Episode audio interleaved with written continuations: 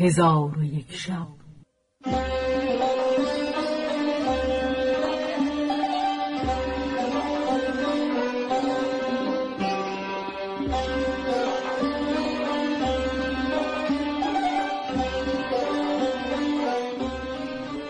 داستانهایی برآمده از ژرفای تاریخ و تمدن و فرهنگ مشرق زمین.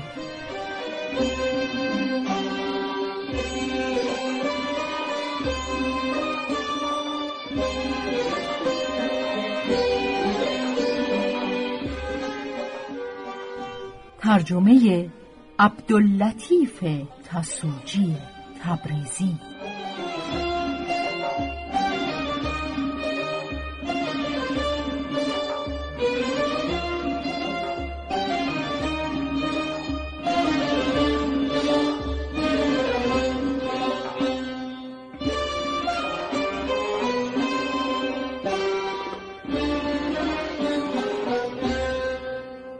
چون شب یکصد و شستم برآمد.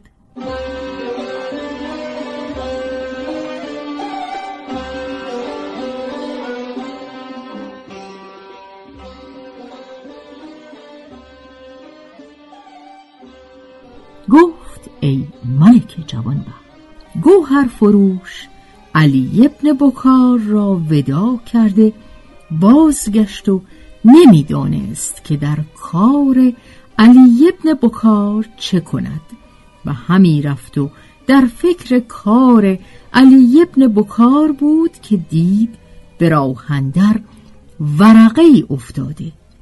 ورقه را برداشته عنوان آن بخواند. دید که از دوست به دوست نوشته شده بود. پس ورقه بگشود. این ابیات در آن نوشته یافت. جانم به داغ هجر دلم مبتلا مکن. یک بار راه دوستی از من رها مکن. تا پای من گشوده نگردد ز دام عشق دست مرا ز دامن صحبت جدا مکن. بیگانه وار روی مگردان ز مهر من. با اندوه فراق مرا آشنا مکن. و پس از ابیات چنین نوشته بود که ای خاجه من سبب بریدن مراسله و پیغام ندانستم. اگر تو قصد جفاداری من به پاداش وفا خواهم کرد. اگر تو را مهرندک شده مرا محبت افزون گشته. به خاک پای عزیزت که عهد نشکستم ز من بریدی و با دیگری نپیوستم.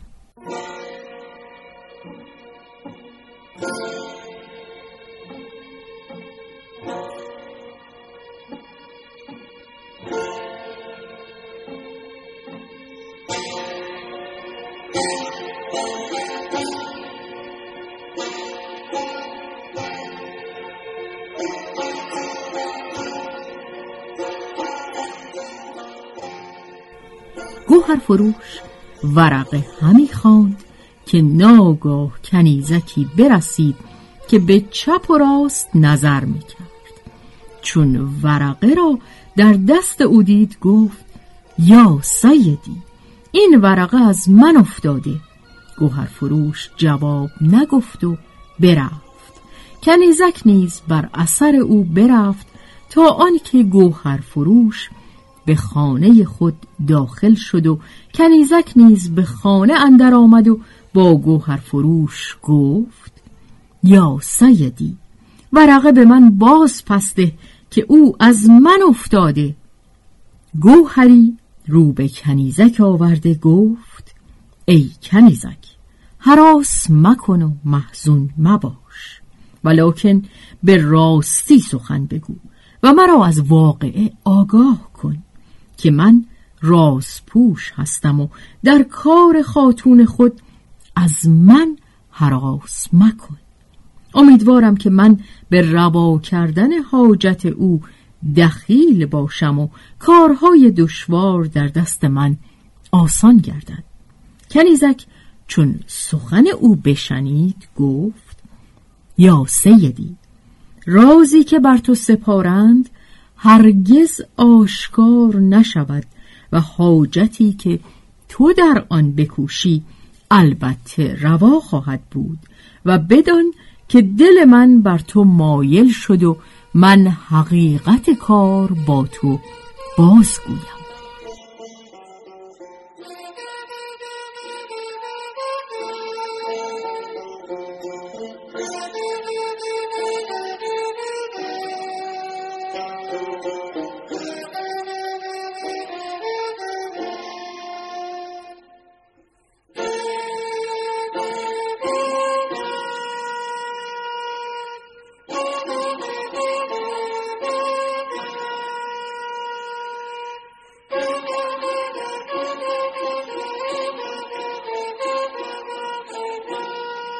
پس حدیث را از آغاز تا انجام فرو خواند. گوهر فروش گفت راست گفتی و من نیز از واقعه آگاهم. پس از آن گوهری آنچه که میانه او و علی ابن بکار گذشته بود بیان کرد.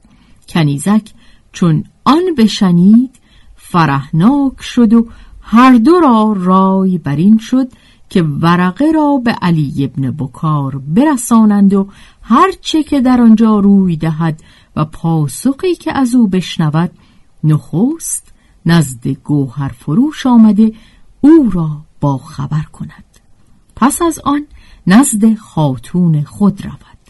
پس کنیزک ورقه گرفت و مهرش بزد و گفت که خاتون من شمس و نهار ورقه را مهر کرده به من داده بود.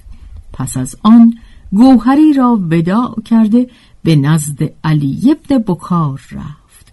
او را دید در انتظار است. ورقه به او داد. علی ابن بکار ورقه خوانده جواب نوشت و به کنیزک بداد. کنیزک بازگشته به نزد گوهر فروش آمد. گوهر فروش مهر از ورقه برداشته بخواند و دید که در او نوشته است.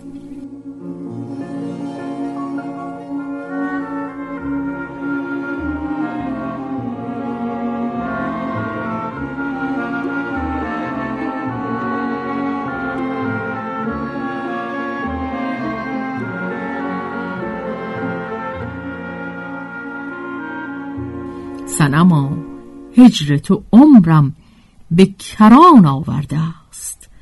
انتظار تو دلم را به فقان آورده است. نیست چون باد مرا در طلب تو آرام تا مرا باد ز بوی تو نشان آورده است. و پس از آن نوشته است که از من جفا سر نزده است و وفا ترک نکرده امو پیمان نشکسته امو دوستی نبریده امو ساعتی از اندوه جدا نگشته امو بجز آنچه تو می‌خواهی نخواسته امو به خدا سوگند که جز وسال تو قصد ندارم و عشق را پوشیده همی دارم. اگرچه بیماری ها به من روی دهد و شرح حال من همین است. و سلام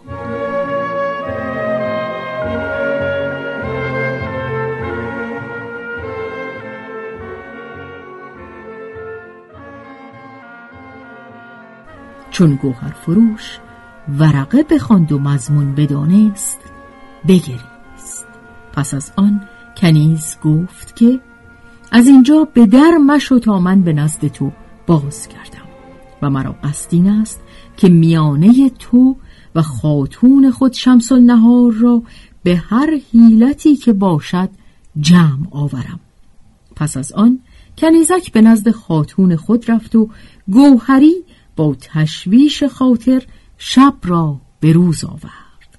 چون بامداد شد فریزه صبح ادا کرده و به انتظار کنیزک نشسته بود که ناگاه کنیزک شادان و خرم بیامد. گوهری خبر باز پرسید. کنیزک گفت من از پیش تو به نزد خاتون رفتم و ورقه علی ابن بکار بدو دادم. چون ورقه بخواند و مضمون بدانست از رفتن ابوالحسن محزون گشت. گفتم ای خاتون از رفتن ابوالحسن ملول مباش و غیبت او را سبب فساد کار مدان که من به جای او بهتر از او پدید آورده ام که مردی با رتبه و رازپوش است و آنچه که میانه تو و ابوالحسن گذشته بود بیان کردم و از ملاقات تو و علی ابن بکارش آگاه کردم. و جستن رقعه خاتون را که از من گم شده بود باز نمودم. اکنون خاتون شوق دیدار تو کرده و همی خواهد که با تو گفتگویی کند. باید با هم به نزد خاتون روی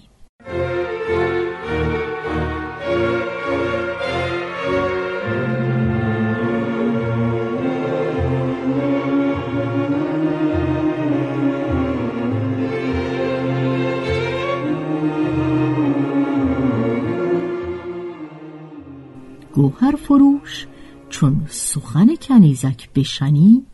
در عجب شد و دانست که به نزد شمس نهار رفتن کاری است بزرگ و خطری است خطیر.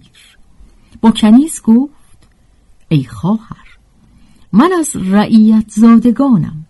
مرا به ابوالحسن نسبت نتوان داد که او مردی بود بلند قدر و معروف و به دارالخلافه راه داشت و اهل دارالخلافه به دو احتیاج داشتند. و اما من هر وقت که با ابوالحسن سخن می گفتم از حیبت او می لرزیدم اگر خاتون تو خواهد که با من گفتگو در کند باید خارج دارالخلافه و از قصر خلیفه دور باشد. که مرا طاقت قدم نهادن به دارالخلافه نیست. القرص گوهر فروش از رفتن دارالخلافه وحشت و بیم می کرد و کنیزک او را ترغیب می نمود و می گفت باک مدار و حراس مکن. گوهر فروش را از غایت بیم پا سست شد و لرزه بر اندامش افتاد.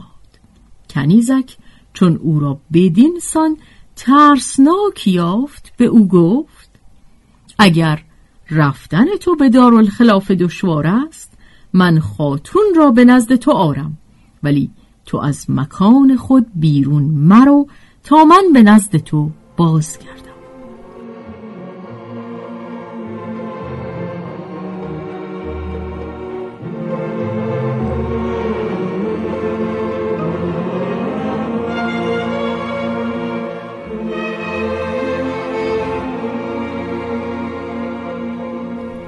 کنیز این. بگفت و برفت. و پس از اندک زمانی باز آمد و با گوهر فروش گفت مبادا اینکه در نزد تو غلامی یا کنیزی باشد.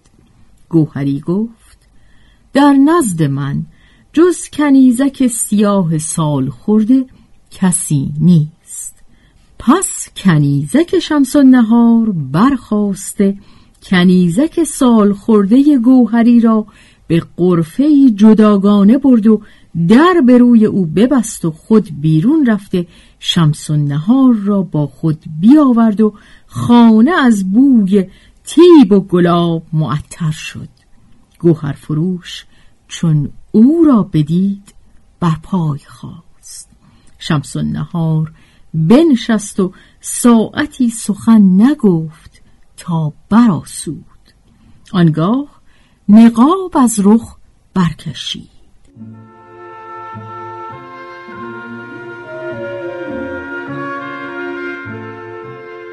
گوهر فروش گمان کرد که آفتاب در منزل او بتابید. پس شمس و نهار با کنیز خود گفت همین است آن مرد که تو به من گفتی؟ کنیزک گفت. آری همین است. آنگاه شمس نهار روی به گوهر فروش کرده حالش بپرسی. گوهر فروش او را سنا گفت. شمس نهار گفت تو ما را بدین بداشتی که به نزد تو آمدم تا تو را از راز خیشتن آگاه کنم. پس از آن شمس نهار سبب آگاهی گوهر فروش را از حال او و علی ابن بکار باز پرسید. گوهر فروش از آغاز تا انجام چگونگی بیان کرد؟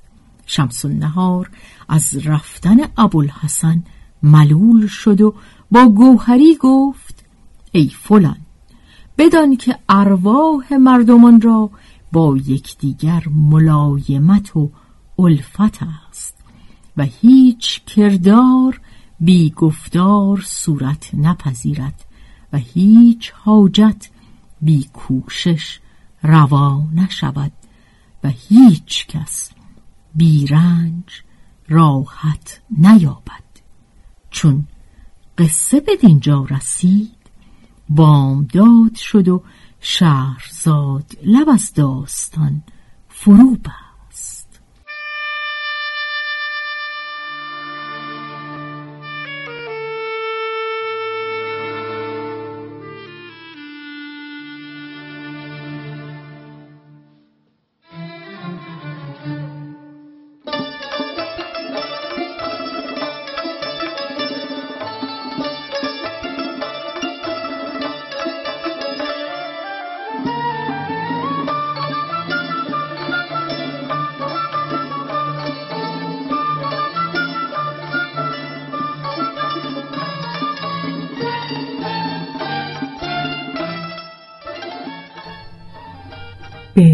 روایت شهرزاد فتوهی.